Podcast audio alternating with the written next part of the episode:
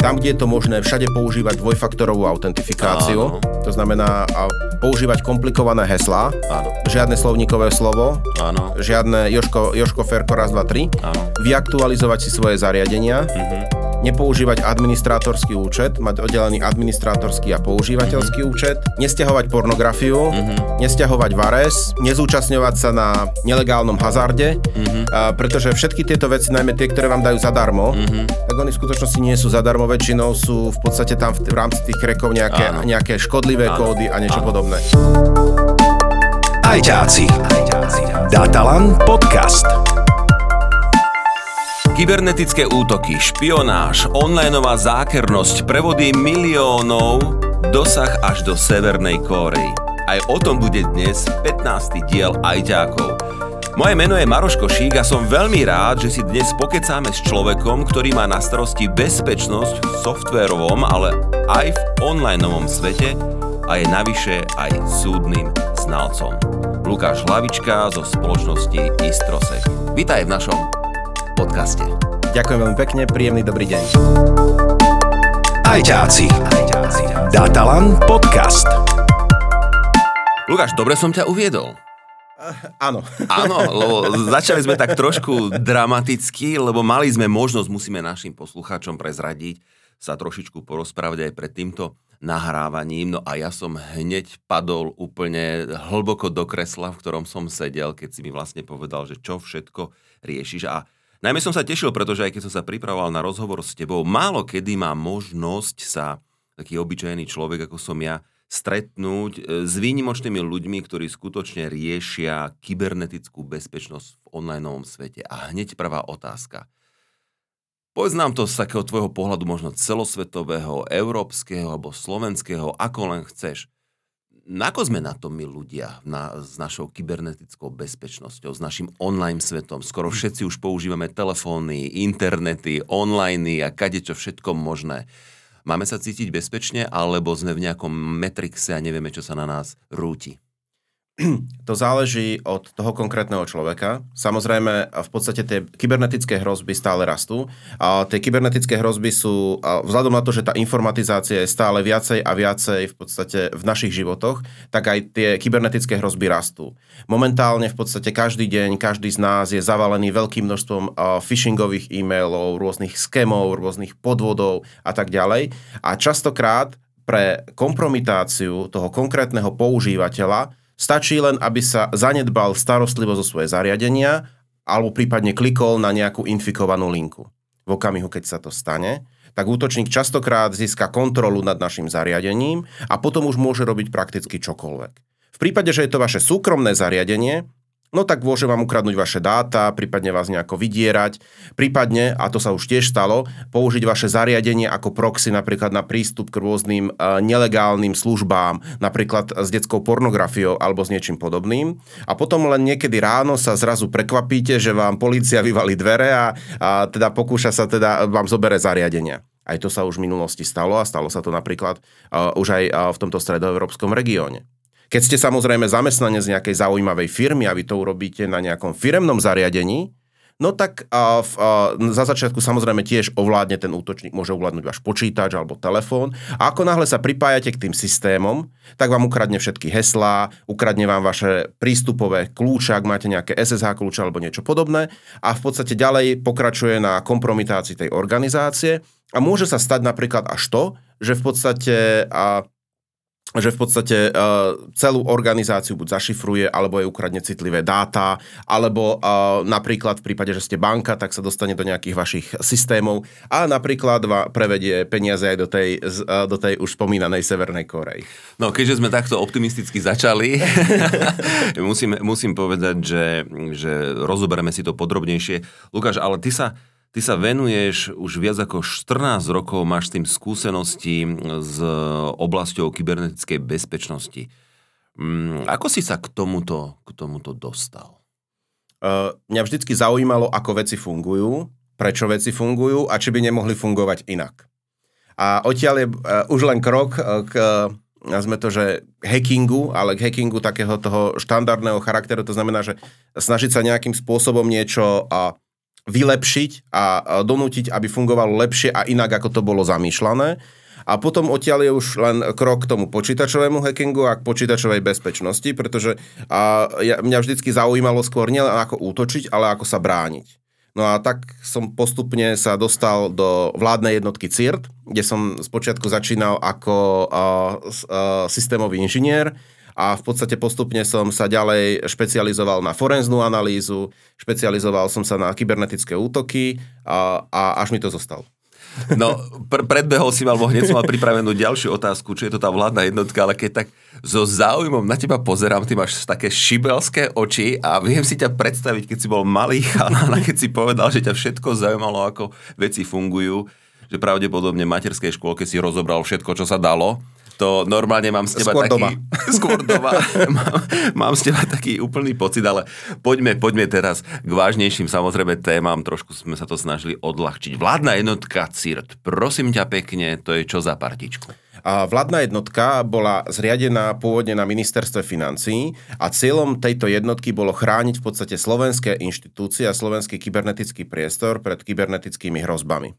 A riešiť bezpečnostné incidenty samozrejme. A kto to zriadil a kedy? V roku 2010 to zriadil e, ministerstvo financí bola to tak trošku aj reakcia na ten uh, známy uh, útok MBU ser raz, 2, 3, ale nielen kvôli tomu. A v tom 2010 si, si v podstate vedenie štátu uvedomilo, že musí začať riešiť kybernetickú bezpečnosť. Takisto boli tlaky z Európskej únie a z NATO aby sme v podstate začali sa fokusovať aj smerom k tomu kybernetickému priestoru. A takisto sa začali budovať v podstate nieko, e, toto bola le- len jedna z viacerých jednotiek alebo jedna z viacerých tých uh, pracovísk v štátnej správe, ktoré sa začali fokusovať na tú kybernetickú bezpečnosť, pretože tie ďalšie boli v podstate samozrejme a, pracoviská, ktoré sa týkajú v podstate na Národnom bezpečnostnom úrade, pracoviská, ktoré sa týkajú na, v podstate na, a, na v ozbrojených zložkách a takisto pracovisko, ktoré bolo vtedy v Národnej agentúre pre sieťové a elektronické služby.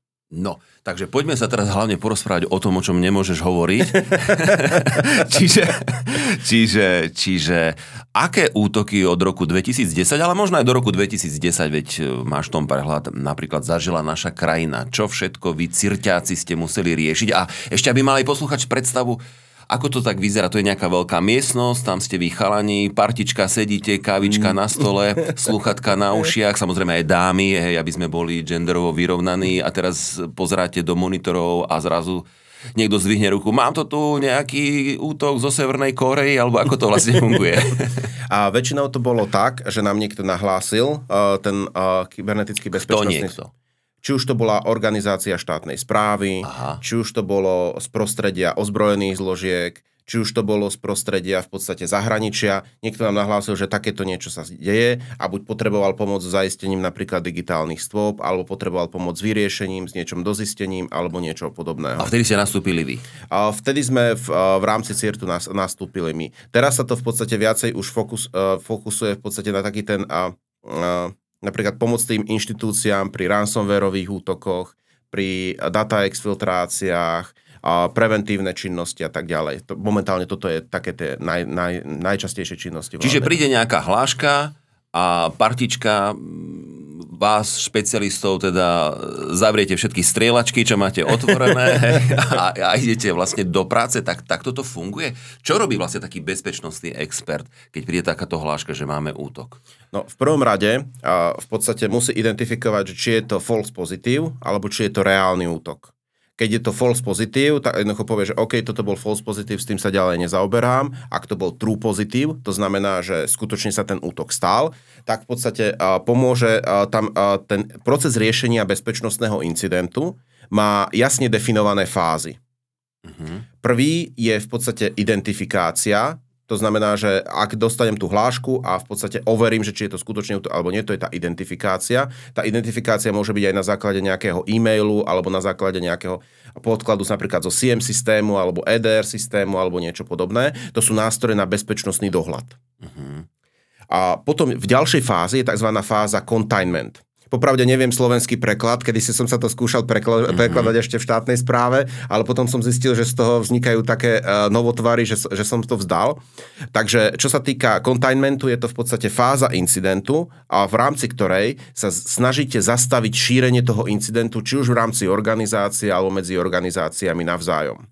To znamená, jednoducho snažíte sa, to je, uh, a a ten slovenský preklad, ktorý by sa asi dal položiť, je lokalizovať. Tak ako hasiči lokalizujú mm-hmm, oheň, mm-hmm. tak bezpečnostní špecialisti lokalizujú v podstate ten bezpečnostný incident. Aby bol v podstate lokalizovaný či už na nejakú sieť, alebo v najhoršom prípade na nejakú organizáciu, alebo na nejaký segment organizácií. Ajťáci. Datalan podcast.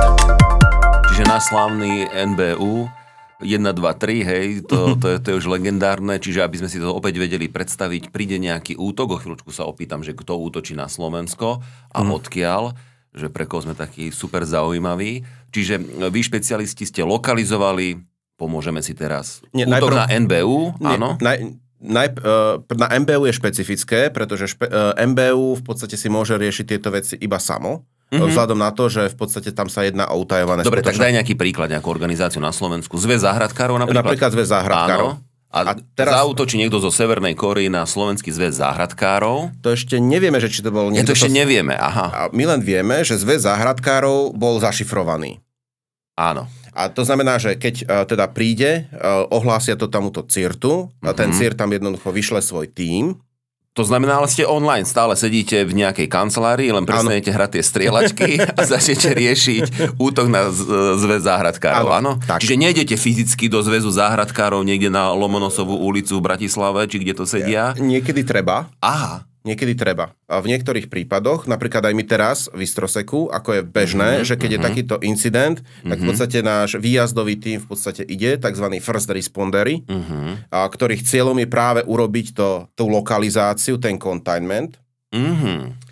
A, ale keď je možné, a napríklad keď už predtým toho zákazníka alebo toho, tú inštitúciu ten sieť monitoruje, alebo my monitorujeme, tak tam väčšinou máme technológie, prostredníctvom ktorých to vieme spraviť uh, uh, online a v, uh, môžem sa pochváliť, že v podstate zatiaľ vždycky sme tomu vedeli preventovať, vďaka tomu, že sme tam mali tie monitorovacie technológie. Aká je to technológia? To je nejaká krabička, alebo to je online software? Alebo... Uh, je to set technológií, uh-huh. je to v podstate komplexný systém, kde sa nasadzujú sieťové sondy, endpointové zariadenia, to znamená nejaké EDR systémy uh-huh. a doplňame to o vlastné systémy, doplňame, e, celé to integrujeme v Sieme, častokrát tam nasadzujeme aj napríklad nejaké sieťové firewally, alebo tam nasadzujeme nejaké napríklad log managementové systémy, alebo tam nasadzujeme, ja neviem, a nejaké, za, nejaké zariadenia na v podstate kontrolu mailov a tak ďalej. It depends, to záleží klient od klienta, ale uh, takisto CIRT v podstate funguje tým spôsobom, že on nejakým, spo, ten nejakým spôsobom sa buduje v podstate ten vládny sok, mm-hmm. hej, ktorý je v podstate, myslím, myslím si, že je v NASESE, a, tak, a, kde v podstate monitorujú a, minimálne sieťovú komunikáciu a oni sú schopní identifikovať, že takéto niečo sa stane.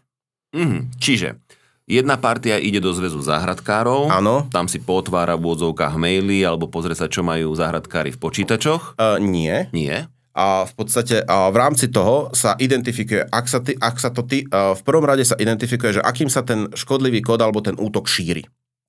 To sa môže šíriť po sieti, ano. ale napríklad v niektorých prípadoch to sa môže šíriť aj prostredníctvom naplánovaných úloh.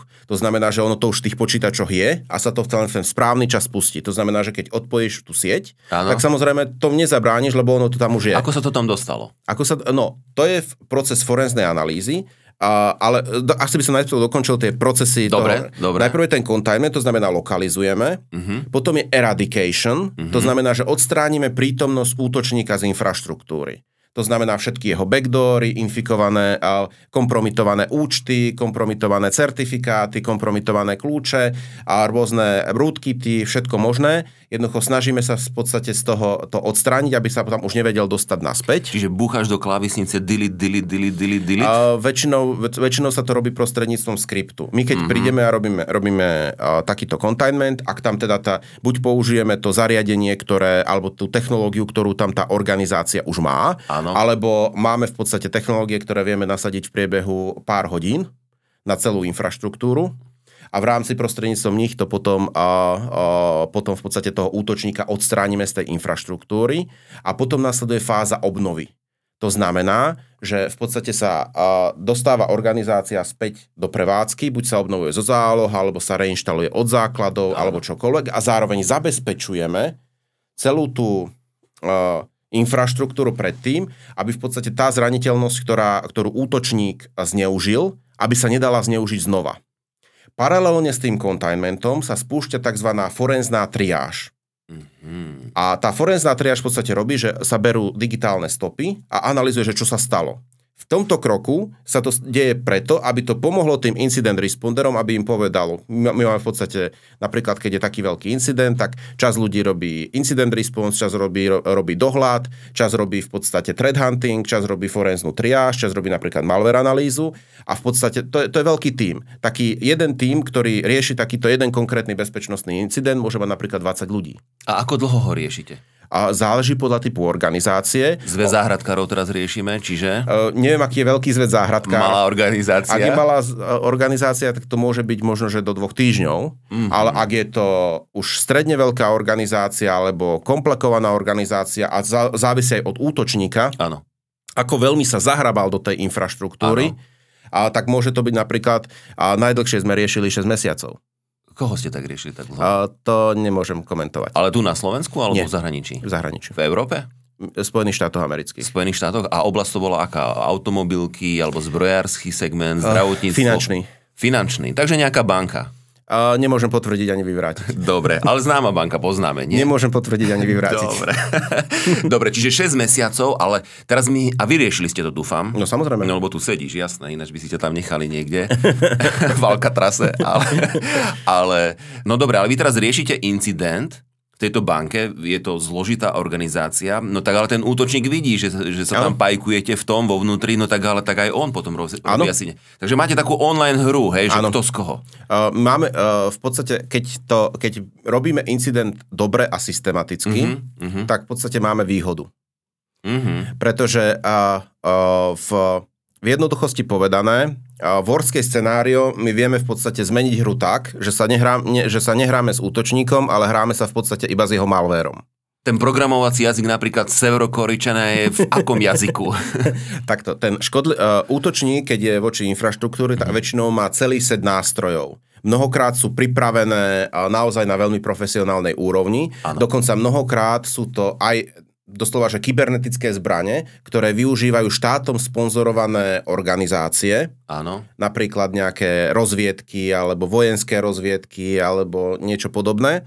A v podstate častokrát títo ľudia si privyrábajú ako napríklad nejakí kybernetickí kriminálnici. Mm-hmm. A potom aj vidíme, že existujú v podstate pr- presah čo sa týka, že naozaj tí, naozaj tí útočníci majú veľmi pokročilé technológie, čo sa týka aj efektívneho malvéru, efektívneho skrývania sa, efektívneho obchádzania bezpečnostných mechanizmov, a, a ktoré v podstate potom používajú. Ale našťastie to sú väčšinou ten, a, taká tá hackerská organizácia môže mať x desiatok, možno stoviek členov, mm-hmm. to je v podstate veľká firma keď, sme sa, keď sa v podstate infiltruje človek na nejaké to ich fóru, tak oni si napríklad sú aj napríklad oni si berú aj dovolenky, že keď už nerobí. Ale tak, čo? Hej. A to som sa chcel rovno opýtať, že určite máš nejaké portfólio, ja neviem, takých známych metodík, alebo možno, ano. že už aj týchto nikov, ako, ako sa hovorí, hej, lebo každý je schovaný pod nejakým, nejakým utajeným menom, čiže ty už vieš napríklad, že á, že toto je partička z Ruska, toto je partička možno zo Severnej Kóry, toto je partička, dajme tomu, zo Spojených štátov, keďže oni medzi sebou takto komunikujú. Už, už to tam dokážeš? Uh, Alebo vy ako... Uh, na základe tzv. TTP.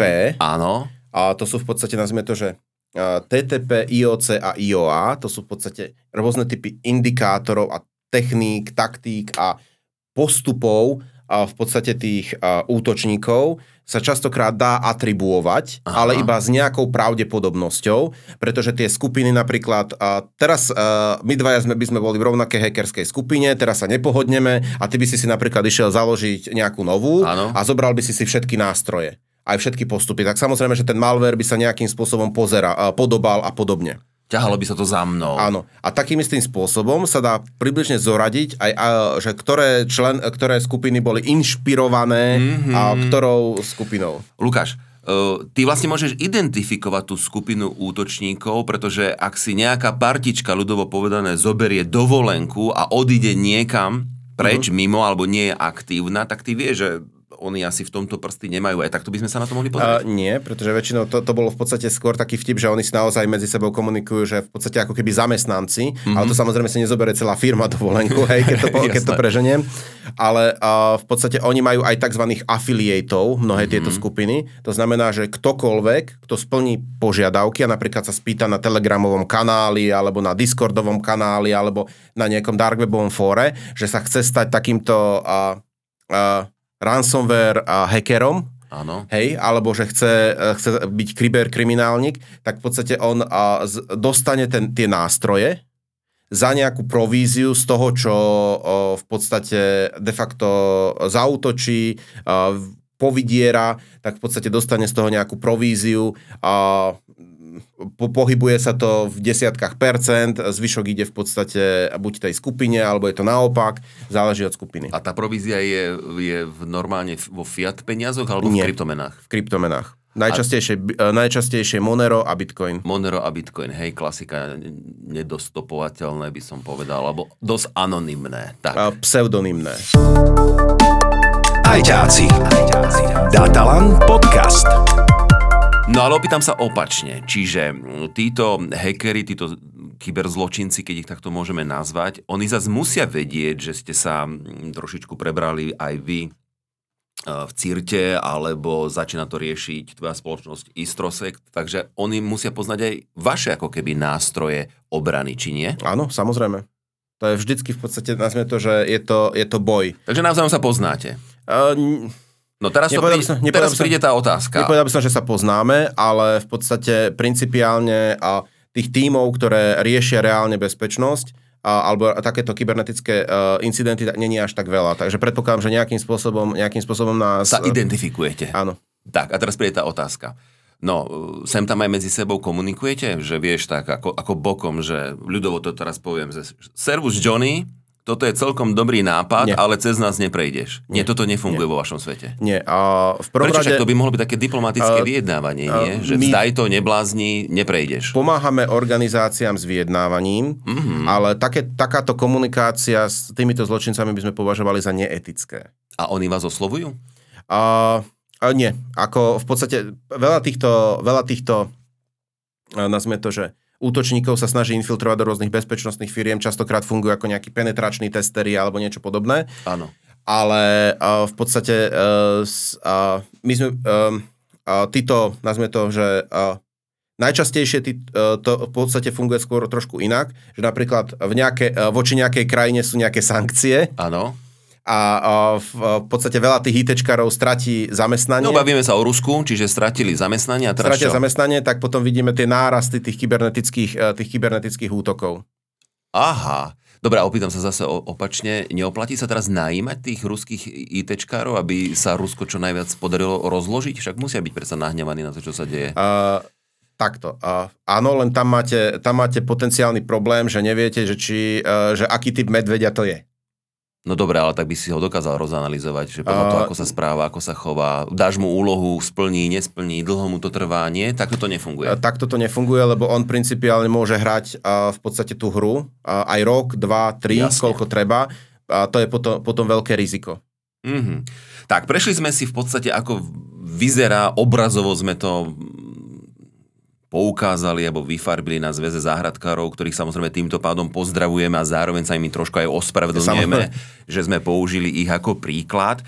Čiže e, sme si vysvetlili, ako taký útok funguje a ako vy bezpečáci proti nemu bojujete, ale začal som v podstate ten podcast s tým, že som sa opýtal, kto najmä a kedy a ako a prečo útočí na Slovenskú republiku. Hej, zatiaľ to zoberieme takto makro a potom pôjdeme mikro.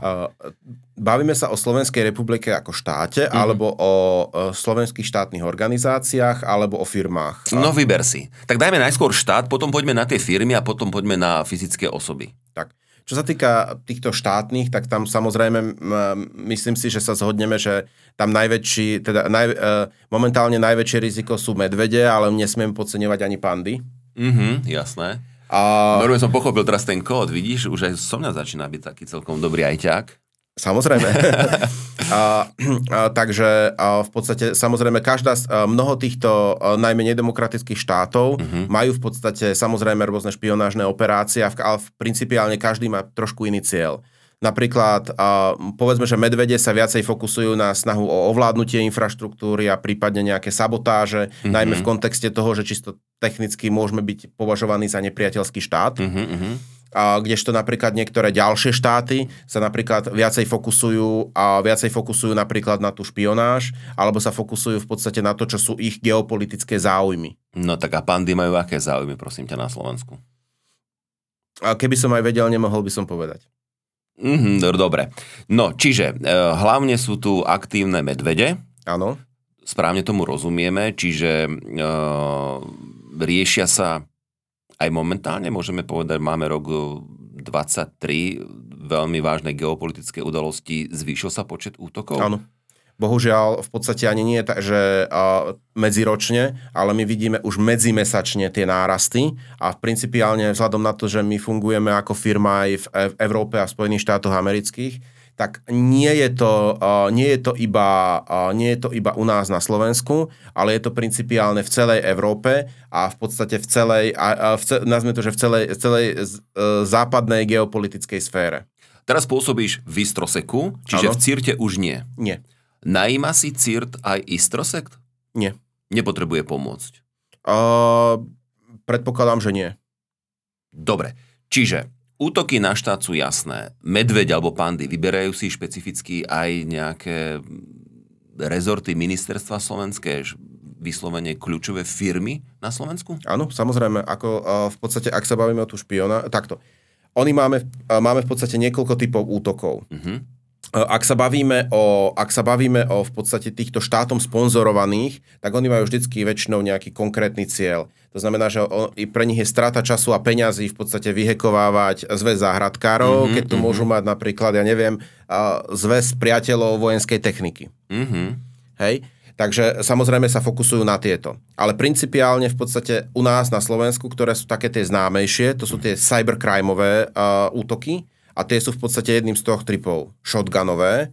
To znamená, že niekto v podstate pošle veľké množstvo infikovaných e-mailov alebo o, phishingových e-mailov a v podstate niečo vykompromituje a potom tam niečo robí. Alebo v podstate si pozrie všetky verejne dostupné služby a to, čo je exploitovateľné, tak to rovno exploituje Mhm. a, a, a v podstate a tiež sa dostane dovnútra. Mhm. Potom sú shotgunová kompromitácia, to znamená tiež takýmto spôsobom je tá prvotná kompromitácia, ale potom ten útočník už ďalej pracuje na tej infraštruktúre, kam sa dostal, snaží sa eskalovať svoje privilégia, ukradnúť zaujímavé dáta, zlikvidovať zálohy a v podstate potom e, momentálne vo väčšine prípadov to končí ransomwareom, Mhm. ale podotýkam, že ono to je tak najviac vidno, ale zďaleka to nemusí byť ten najhorší typ útoku. Hej? A potom sú v podstate potom tie targetované, aj cybercrimeové targetované útoky, a ktoré v podstate už si vyberú, že OK, tak ja si vyberám firmu, ktorá je napríklad dodávateľom týchto a týchto uh, technológií pre túto a túto, pretože má veľa peňazí a tak ďalej, alebo možno, že počas denného jobu som ju vyhekovával preto, lebo som chcel od nej získať dáta a počas večera ju budem vyhekovať preto, aby som ju ešte aj vyransomeroval. Mhm, Hej? Akože takto myslí ten Áno, útočník. V úvozovkách, áno. Hej, čiže tam sa oni potom fokusujú a cieľom je dostať sa akýmkoľvek spôsobom dovnútra, s tým, že ak, sa, ak je táto firma dostatočne zabezpečená, Mhm. mm-hmm. tak napríklad útočia na jej subdodávateľov. A ktorí majú napríklad prístupy alebo nejaké, nejaké, nejaké konexie medzi sieťami a dostanú sa dovnútra. Napríklad toto známy prí, prístup Kaseja. Hej? Mhm.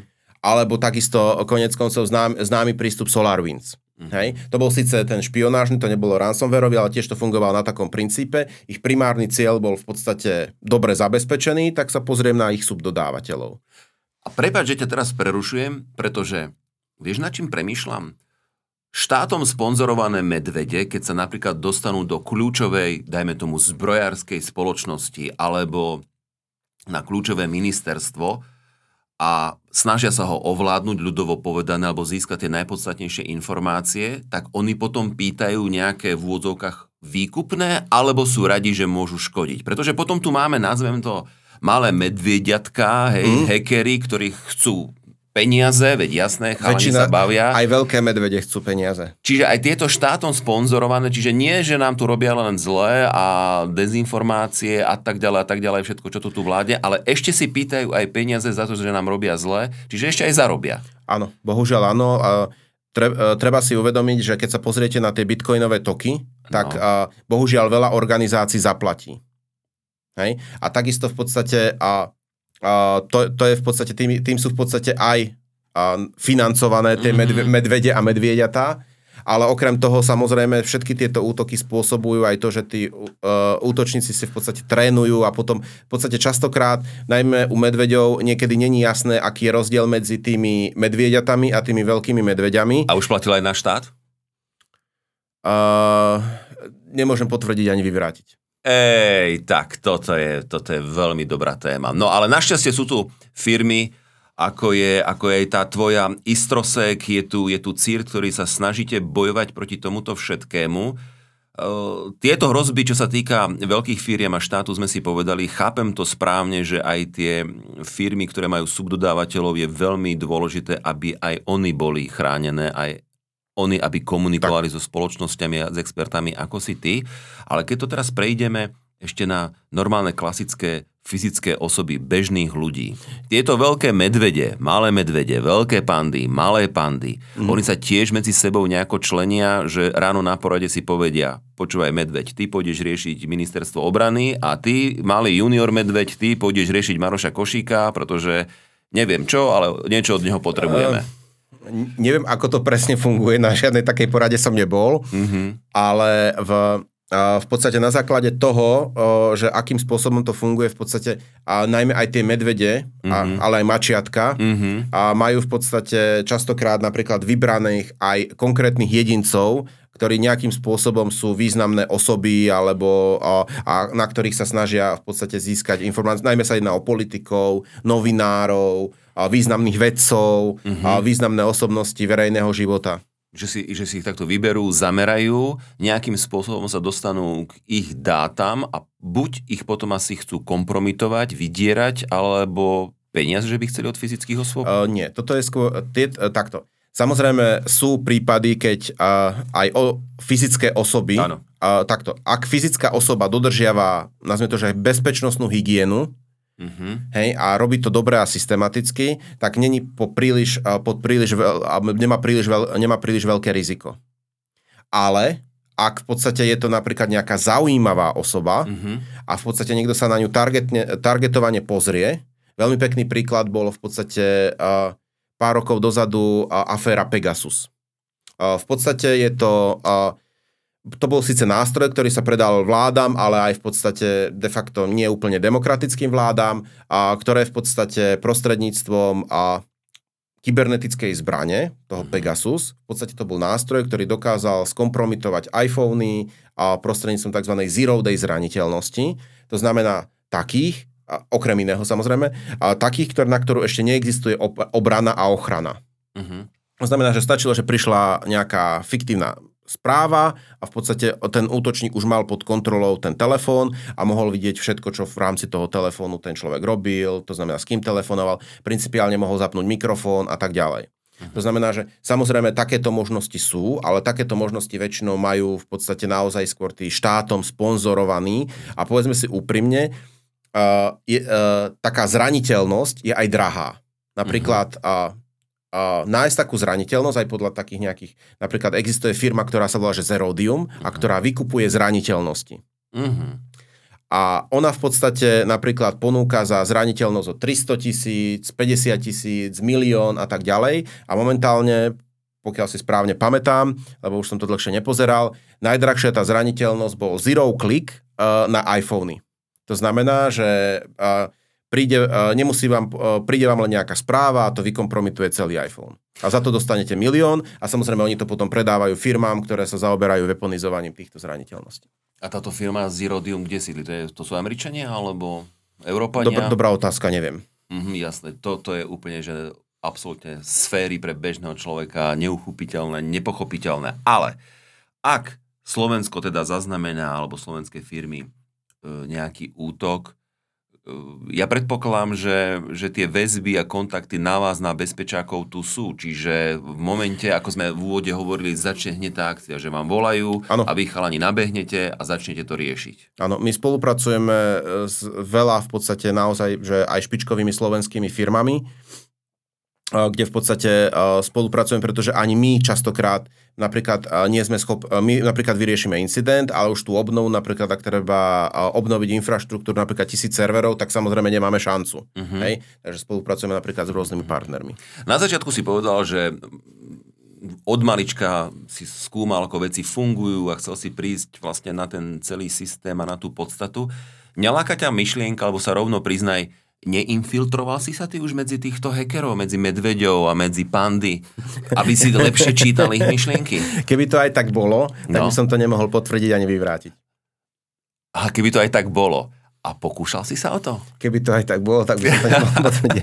Dobre, aká je slabá stránka z pohľadu kyberbezpečnosti v Slovenskej republike? Čo nám tu chýba? A poďme zase. Štát, ministerstva, firmy Uh, a bežní jedinci. Uh, Takto. Uh, najmä čo sa týka štátu, tam sa k tomu nemôžem vyjadrovať, pretože ako riaditeľ CIRTu som mal informácie uh, presné a v podstate všetky sú, niektoré môžu byť aj utajovanými skutočnosťami, takže tam sa nebudem k tomu Mhm. mm-hmm. vyjadrovať.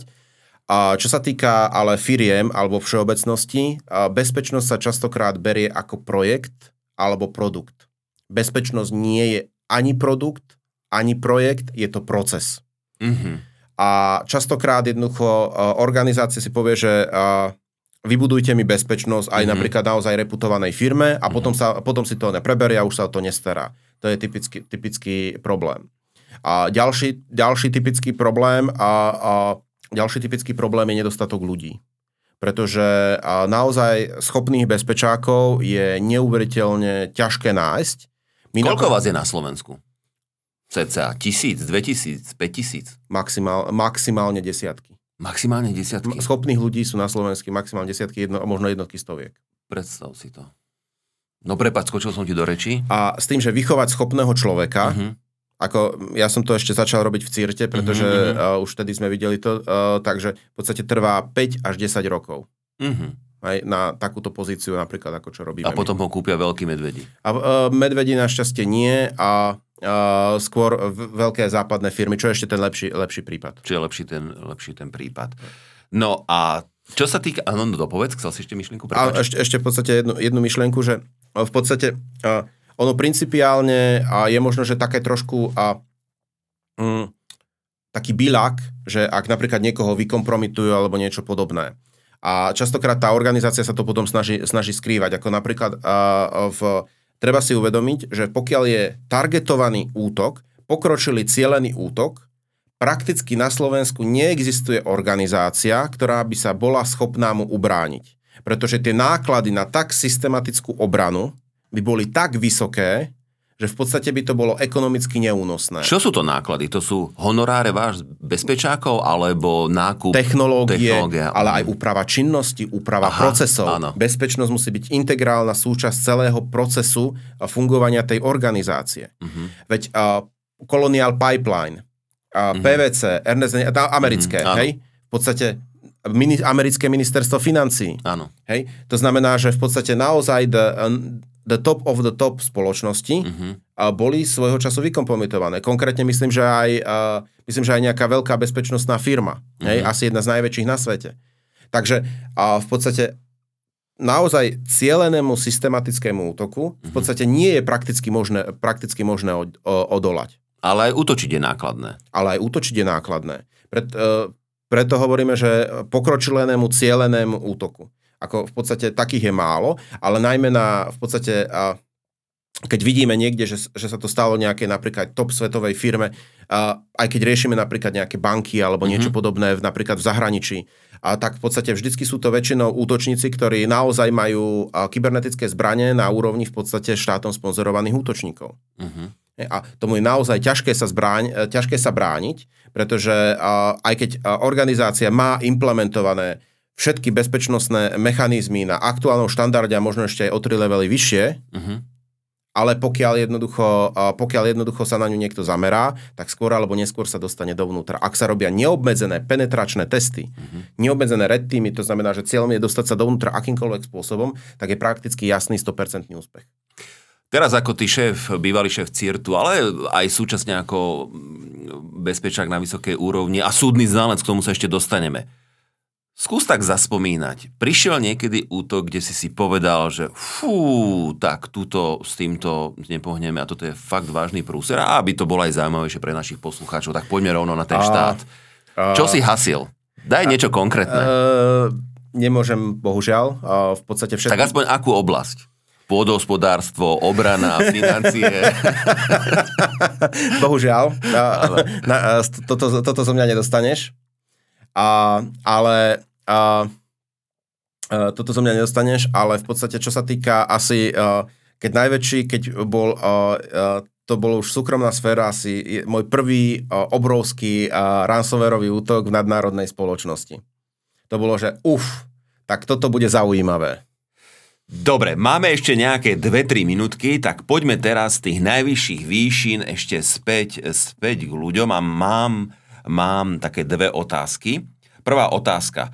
Klasické fyzické osoby. Všetci máme svoje dáta bežne v cloudoch, hej, uložené, či je to Googleácky, Appleácky alebo Amazon. E, Je to bezpečné pre nás bežných ľudí? kde máme také svoje fotky, mailíky, možno nejaké malé projekty. Ak dodržiavate bezpečnostnú hygienu, tak áno. Čo má dodržiavať bežný človek ako ja? Uh, v prvom rade neprihlasovať sa z nedôveryhodných zariadení, to znamená nie z nejakých kavia, z nejakých, ja neviem, uh, uh, neviem, či ešte to existuje, nejaké internetové kaviarenie, cudzie počítače a tak podobne. Verejné Wi-Fi? Verejné Wi-Fi to je iný problém, Mhm. mm-hmm. že nemáme sa cez nezabezpečenú Wi-Fi komunikovať nikam Mhm. mm-hmm. a ak, tak použiť ju iba na VPN-ku Mhm. a potom z VPN-ky komunikovať mm-hmm. na tieto veci.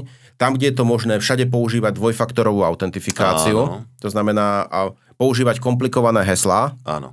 A žiadne slovníkové slovo, Áno. žiadne Joško, Joško Ferko raz, dva, tri. Áno. A takisto vyaktualizovať si svoje zariadenia, Mhm. nepoužívať administrátorský účet, mať oddelený administrátorský a používateľský účet, a nestiahovať pornografiu, Mhm. nestiahovať vares, Mhm. a, a nezúčastňovať sa na a, nelegálnom hazarde, Mhm. a, pretože všetky tieto veci, najmä tie, ktoré vám dajú zadarmo, Mhm. tak oni v skutočnosti nie sú zadarmo, väčšinou sú v podstate tam v, v rámci tých krekov nejaké, Áno. nejaké škodlivé Áno. kódy a niečo Áno. podobné. Takisto napríklad, čo sa týka pornografie, Áno. tak tam je častokrát tzv. malvertisement. Mhm. To znamená, že tie, tie reklamy, ktoré tam sú, Mhm. tak v podstate obsahujú nejaký škodlivý kód, ktorý v podstate vy, keď uh, tam prídete a napríklad nemáte vyaktualizovaný prehliadač, tak sa spustí a, Mhm. a môže vám infikovať počítač. Jasné. Bavili sme sa dosť o tých eh, hackeroch, o tých malých, veľkých eh, medveďoch, pandičkách. Ty si už fyzicky stretol a videl si takého hackera? Ako vyzerá taký človek? Uh, uh, boli sme na... Nemôžeš potvrdiť ani Nie, toto hej, okolností no. bola jedna taká celkom zaujímavá, zaujímavá storka. Boli sme na jednej konferencii uh, mimo Európy a tam uh, sa pamätám, že uh, chodili bežne, bežne ľudia, ktorí v podstate mali trička s nápisom GRU. Mhm. Hej, ale teda... Akože srandička, alebo Uh, vážne? môže byť. Môže byť. A to bol bežný týpek, ktorý vyzeral tak, že ráno si ide rád zabehať, Tak. má rád e, hranolky, McDonald, predpokladám a tak ďalej. Nie, len, Tak. len je expert na, na svoje veci, ktoré potrebuje ovládať podľa toho, čo najväčší medveď žmurkne a dá Áno, pokyn. tak. Hej. Dobre, a teraz... Najväčší alebo najmenší. Alebo najmenší. No dobre, a, a teraz prídu posledné dve otázky. Na úvod som povedal, že si súdny znalec. Prosím ťa pekne, čo to znamená, že si súdny znalec v A- tvojom fachu? Uh, uh, v podstate uh, uh, som oslovaný súdmi a orgánmi činnými v trestnom konaní na vypracovanie znaleckých posudkov. Mhm. A napríklad ja sa špecializujem na kybernetické útoky. Mhm. To znamená, že keď sa stane nejaký ransomware, keď sa stane uh, alebo nejaký iný typ kybernetického útoku, tak v podstate pomáham zaisťovať stopy, Áno. analyzovať ich a potom predkladám túto, túto správu uh, vyšetrovateľovi alebo súdu. No tak povedz, čo si naposledy riešil? Uh, bohužiaľ to je predmetom znaleckého tajomstva. toto, toto nahrávanie s tebou, to je fakt náročné. Posledná otázka, ktorú dávame každému. Máš ty z technologického sveta nejaké vzory? Ľudí, ktorých uznávaš? Známych, neznámych, to je jedno. Áno. Máš nejakú ikonu? Áno. Sám seba. Nie. a v podstate, čo sa týka forenznej analýzy, tak je to Erik Zimmerman. Uh-huh. To je uh, forenzný analytik, tvorca bezpečnostných nástrojov a uh, uh, tvorca v podstate aj niektorých bezpečnostných produktov.